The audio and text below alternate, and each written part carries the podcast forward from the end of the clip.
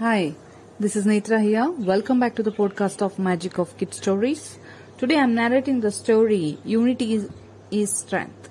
Well, let's begin the story. Once upon a time, there lived a flock of doves. Led by their king, a flew from the place to place in search of food. One day, they were all trapped in a net. The doves struggled to get out, but it was no use. The dove king had no idea. He told all the doves to fly up together at once, thus lifting the net along with them. The dove immediately obeyed the king. The hunter looked up in the astonishment as he saw his net rise into the air with the flocks of doves. The doves flew to the mouse hole. This mouse was faithful friend of the dove king.